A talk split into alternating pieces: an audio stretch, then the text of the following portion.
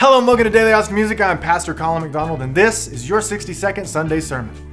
The message today is simple. When we create, we are living out part of our God-given purpose, our Creator's intended purpose for our lives. See, I believe we were made in the image of God, and God is the Creator, so we are made to be creative. When we create, we are living out the fact that we were made in God's image.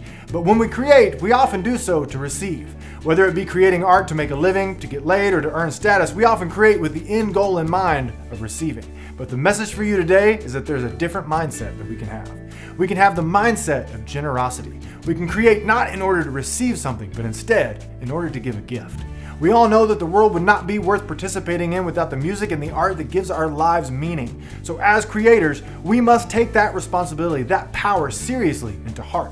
So what would happen if we changed our attitude of creativity from one of receiving pay for what we offer or receiving credit for the things we make, from winning awards for the things we've done, to an attitude of generosity, to a disposition of grace? Because we have a power, we have a gift that was gifted to us by someone, somehow, somewhere, in some way. So where's your faith? Is it in yourself and the things you've made, or is it in the one or the force of the universe that made you? Let us act out of generosity instead of greed, out of grace instead of need, out of kindness instead of comparison. May God bless you this week. May God be with you and shine His face upon you and light your creativity light to shine brighter than last week.